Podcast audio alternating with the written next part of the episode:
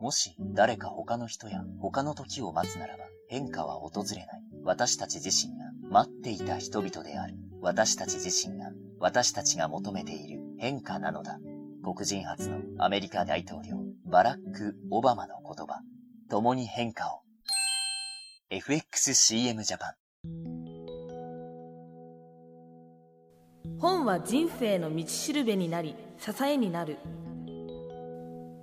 この番組があなたの一冊を見つけ明日を輝かせるお役に立ちますように。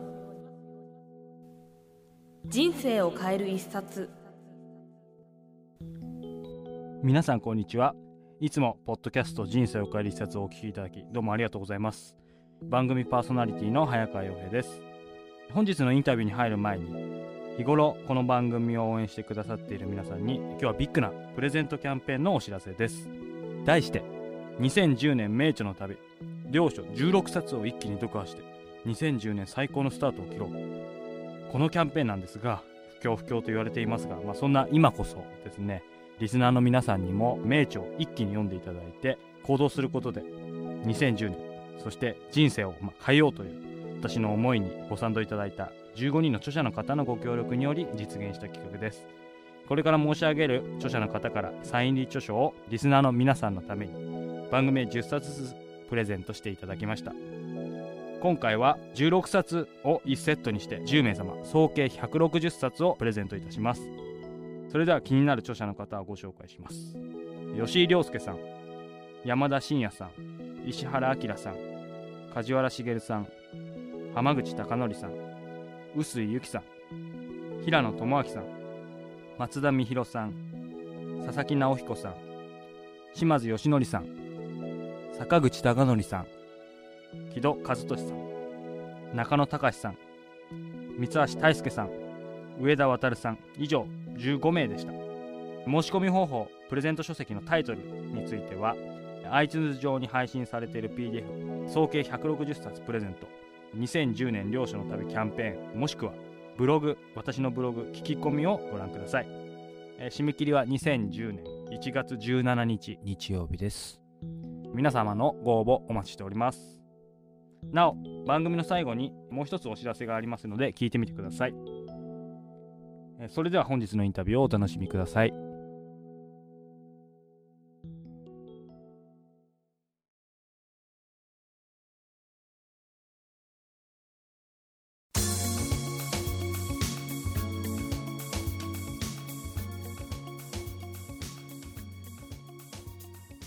えー、皆さんこんにちは。今日は千曲新書から発売中の週末企業サバイバル著者の藤井浩一さんをお迎えしてお話を伺います。藤井さんよろしくお願いします。よろしくお願いします。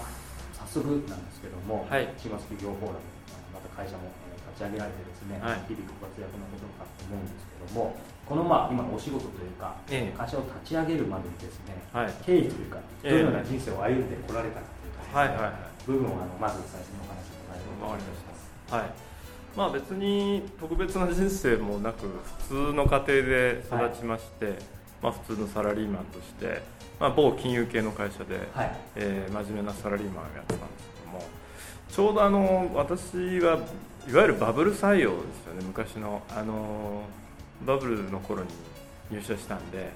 割と楽に会社に入ってる方なんですね。で、まあ、学生時代もあんまり勉強しなかったですし、まあ、あの会社入ってからもまあ、社会をまあ軽く考えてたっていうかね。そういう感じでまあ入ったんですけども、はい、すぐやっぱりバブルがはじけましてですねやはり何ですか世の中が厳しくなって、はい、真面目にやらないとなんかこれからまずいんじゃないかなっていうようなことを、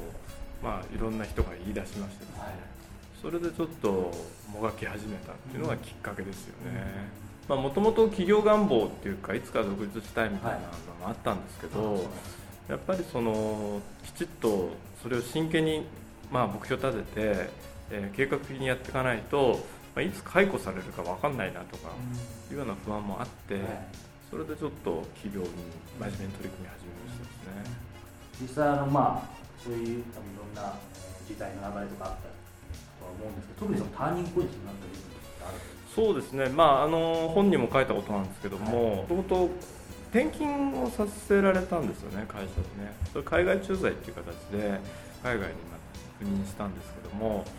まあ、その時、まあ、事例紙1枚で外国に行けっていうのを言われて、まあ、本当に数日で外国行きましてですね。数日ですか。でまあ5年ぐらい向こうで働いて、まああの結婚してすぐ行ったんですけど、はい、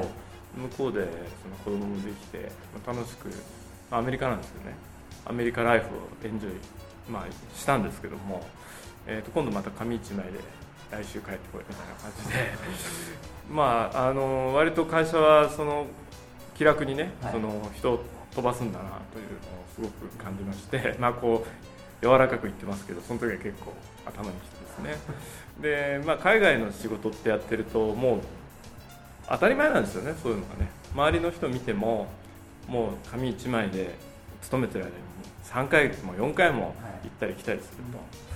い、これずっと続くのかなとか思ってこれはちょっとたまんないななんていうのを思いましたよね、えー、今回のこの、えー、本書「週末企業サバイバル」ということで、えー、これは、えーと、週末企業シリーズの第3弾というそうなんですよねいいでしょうかはいありがとうございます、はい、そうです。書いた理由とですねどんな人に特に読んでもらいたいかと伺いたいんですけども、えー、あの当然やはりそこにはですねその、まあ、3部作ということで「週末企業」第1作目、はい、第2作目の「週末企業中東や、はい、今回「週末企業サバイバル」ということで、はい、なんか言葉が厳しくなったと思うんですそうですね、はい、そこの部分も含めて。はい。まあ、書いたきっかけはやっぱりあの世の中の情勢が厳しくなったっていうのがありましてね、はい、実は1作目を書いた時もかなり厳しかったんですけどあのその後、まあ幸か不幸か世の中がすごく景気が良くなって、はい、あのまあ、起業っていうのもあんまり志す人もいなくなって私としてもそんなにね声を荒げて独立しなきゃみたいなことを言う必要もなかったんですけど、はい、またちょっとここに来て会社がその副業をなんかなんですかね推奨するようなことをしたりとかかなり従業員に対して、まあ、少し前の話だと派遣切りとかね、はい。あの働く人たちにすごく厳しい仕打ちをしてますよね。でそういうのを見た時に冷静に考えてみると前書いた時と今回比べてあんまり働く人の環境って良くなってないんですよね。ものすごく景気は良くなったんだけども給料ってずっと下がり続けてるんですよ。だそういうのを見るにつけやっぱり自分がその前の作品最初の週末企業で行ってた時と状況全然変わってないじゃんというふうに思ってやっぱりこれはやその間にですね、はい、何かいいことあったのかっていうようなことも含めてちょっとこれ確認したいなと思ったら一つですね、はい、もう一つは僕自身の問題意識で当時は自分の経験を書いたんですよ、うん、はい。まあ、自分がこういうふうにやってうまくいったと。先ほど言いました通りその会社にいろいろ面白くないこと、理不尽なことがあってそれでまあ試しにやってみたらうまくいったと。で周りを見渡すとそういう人がたくさんいたんですね。でそういう人の事例なんかも取り上げて僕もうまくいったし他にもうまくいってる人がいるよねと。あなたもやったらどう？みたいな。そんな書きっぷりだったんですけどその後まあさっきおっしゃっていただいた通り週末企業フォーラムを作りましてでいろんな方が共感してくださって勉強してくださって、実はそこでたくさん実績も残せたんですね。でそれをまあ使わないっていう使うって言ったらあれですけども、はい、そこの話をみんなに知ってもらいたいなっていうのがあって、はい、今回書いたっていう、まあ、言ってみたら6年間、まあ、7年ぐらいになるんですけども、はい、その間の集大成、うん、集大成っていうとこれで終わっちゃうんですけどまあ、はい、一旦ここで総括したいなっていう、そういう作品ですね、この中でですねあのまあ集大成ということで伺ったんですけども、はい、特に読者にまあここは読んでもらいたいとか感じ取ってもらいたい部分っていうのはどんな部分ですか？そうですね、まあ、本当に前作は自分の経験なんで、まあ、非常に支持していただいたんですけど、はい、まあ、やっぱりそれは、まあ、あなただからできたんでしょっていうかね、はい、僕の特殊な事例としてあの取られてしまいがちなんですけど、はい、今回はいろんな方をあえて紹介してるんですね、例えばそのお墓参り代行をしている人とか、まあ、その翻訳ですね。特許の翻訳をされている人とか、趣味を生かしてテニスのまあ、あの大会を主催してる人とか、あとは、まあ、飲食店をやってるっていうケース、はい、そういうケースも取り上げてるんですね、はい、僕自身が全くやったこともないようなあのやる気もないようなことをやってる方の例が載っけてあるんでその中で何か一つあえてあの違うものを取り上げさせていただいたのでねあこれなら自分でもできそうなっていうのを見つけていただいて親近感というか自分でもできるっていう実感を持ってもらいたいなっていうのが一番大きいですね。あの改めてですね今このまあ時代の時代状況を踏まえて、はい、なぜ終末企業が必要かですね、はい、はい、まあ一番大きいのはやっぱり会社勤めっていうのが、まあ、年々年々なんていうんですかねそんなに安心材料にならなくなってるっていうのが一つありますよね、はい、まあなんか誰もが一度はちょっと起業を考える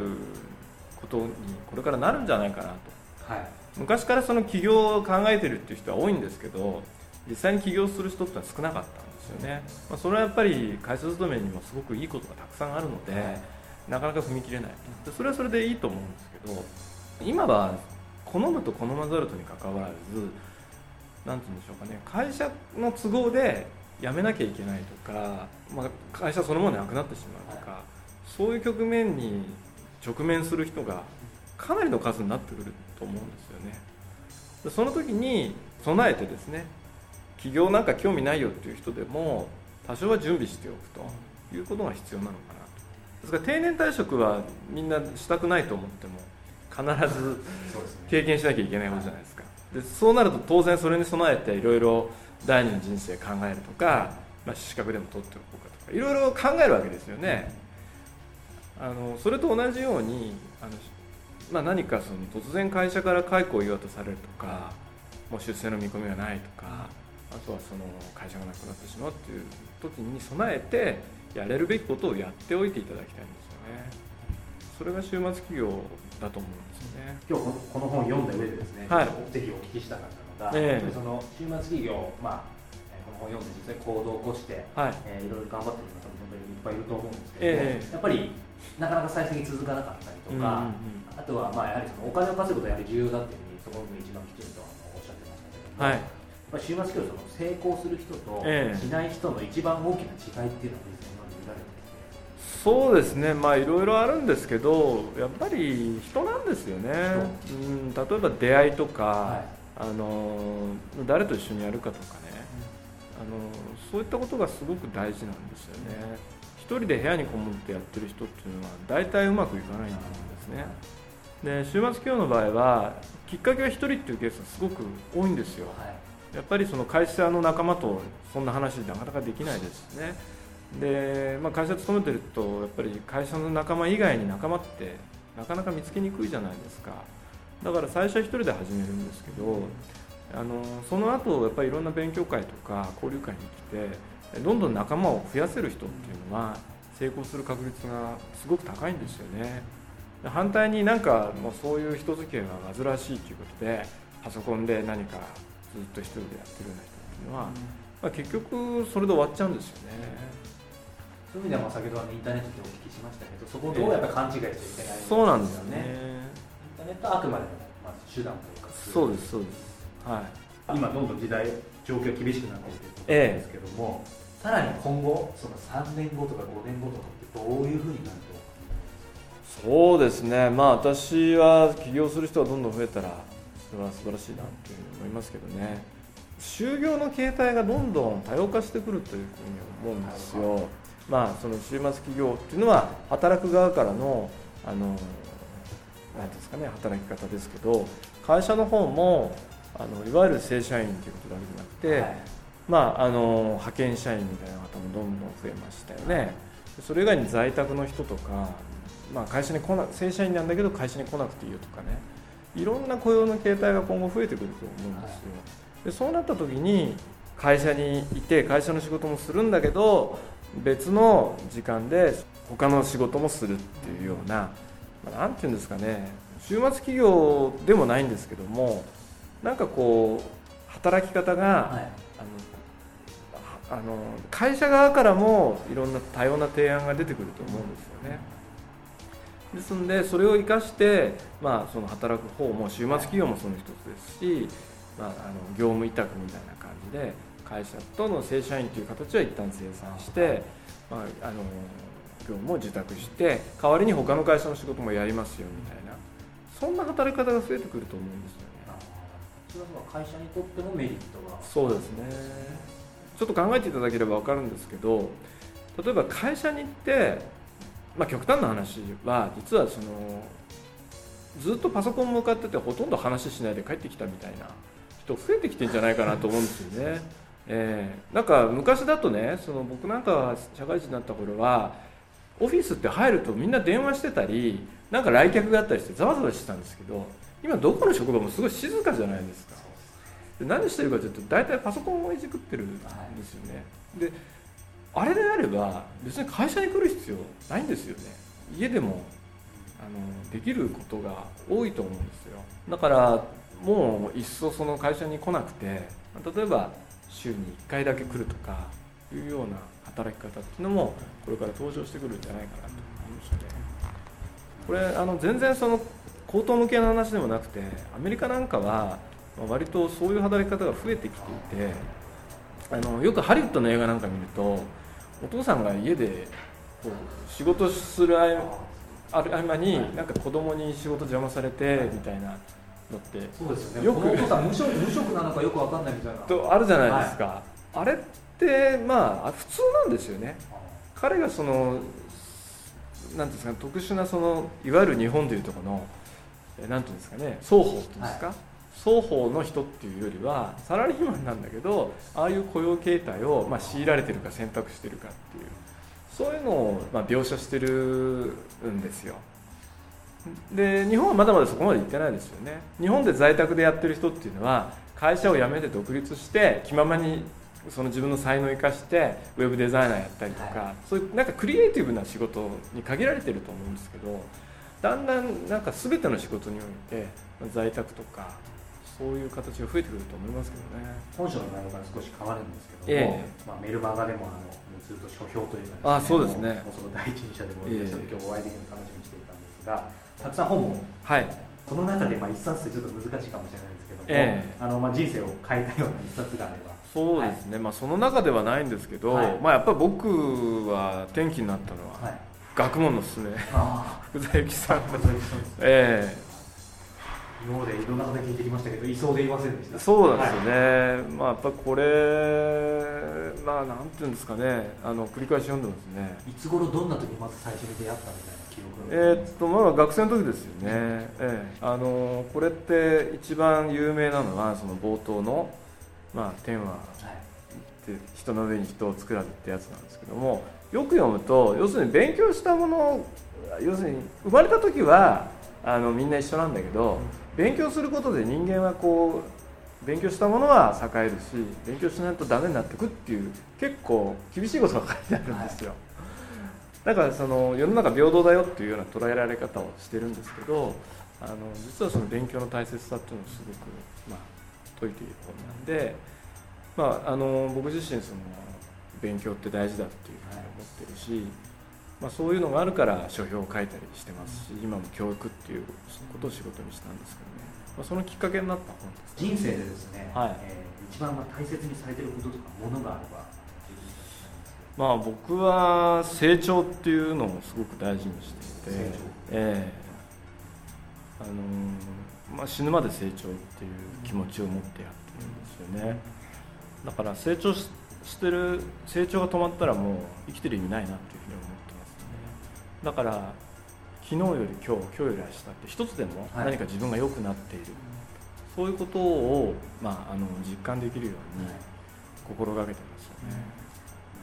まあ、今成長という言葉を伺ったんですけど今後、まあ、ええ、昨日より今日今日より明日とおっしゃいましたけど、えー、実際今の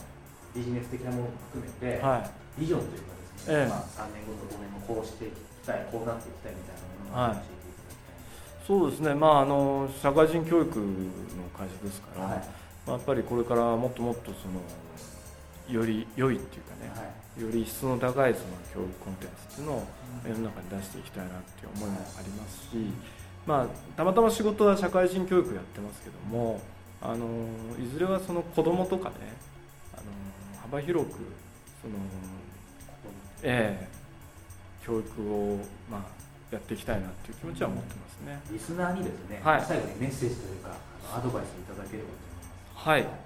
まあ、あの週末企業はあの企業って言葉がつくのですごく難しいとか特殊だっていうふうに思われてしまいがちなんですけどまあ、ややった人はみんな幾度に楽しいと、あの生きがいが生まれたっていうふうに言ってくれてますんでねあのぜひ挑戦していただきたいなと思いますね。あの全然難しいことはないしあのこうじゃなきゃいけないってことはないので、まあ、できることからちょっとずつやってみることから始めていただきたいなと思います、はい。えー、今日は千曲新書から発売中の週末企業サバイバル著者の藤井浩一さんをお迎えしてお話を伺いました。藤井さんどうもありがとうございました。ありがとうございました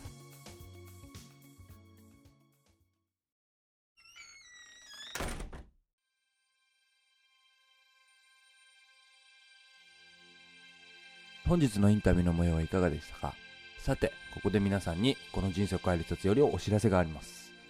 2008年10月から始めたこのポッドキャスト番組、本当にたくさんの方のご支援のもと1年以上続けてくることができました。記者経験から取材そのものには慣れていた私なんですが、人に聞かせるインタビュー、こうした番組は初めてのチャレンジでした。拙いトークにですね、ついてきてくださったリスナーの皆さん、本当にもう国内もちろん海外、イタリアやアメリカにもリスナーの方いらっしゃいます。そして番組としてスタジオをきちんと借りたりする予算が正直ない中ですね、いつも快く、まあ、事務所を貸してくださったり、時にはカラオケボックスで撮ったこともありました。そして著者の皆さん、ご協力本当にありがとうございました。そんな気持ちも込めて、この度、この本番組では、これまでご支援くださったリスナーの皆さんとのリアルな交流の場、人生を変える一冊オフラインミーティング2010を開催することを決めました。時は2010年1月30日土曜日午後6時から。場所は文明開化のレトロな雰囲気漂う港町横浜の馬車道で、ジャズの似合う街馬車道で行いたいと思ってます。会費は4500円。場所や申し込み方法など詳細は iTunes 上に配信されている PDF 人生を変える一冊オフラインミーティング2010もしくはブログ聞き込みをご覧ください。いつも温かいメッセージをくださるリスナーの皆さん、時に音質やインタビューのスキルなどに対して愛情ある厳しいお言葉をかけてくださるリスナーの皆さん、ここまで続けてこられたのも皆さんのおかげです。このオフラインミーティング、有名なビジネス著者さんが来るような派手なパーティーではありません。ただですね、私にはこの番組のクオリティを高めて、よりリスナーの皆さんの役に立つような番組を発信し続けていきたいという思いがあります。そんな早川とですね、番組について、そしてもちろん日々の生活や仕事、どんなことでもいいので、一緒に話してみたいという方、このオフラインミーティングでお目にかかれるのを楽しみにしています。以上、パーソナリティ早川洋平からのお知らせでした。それではまたお目にかかりましょう。ごきげんよう。さようなら。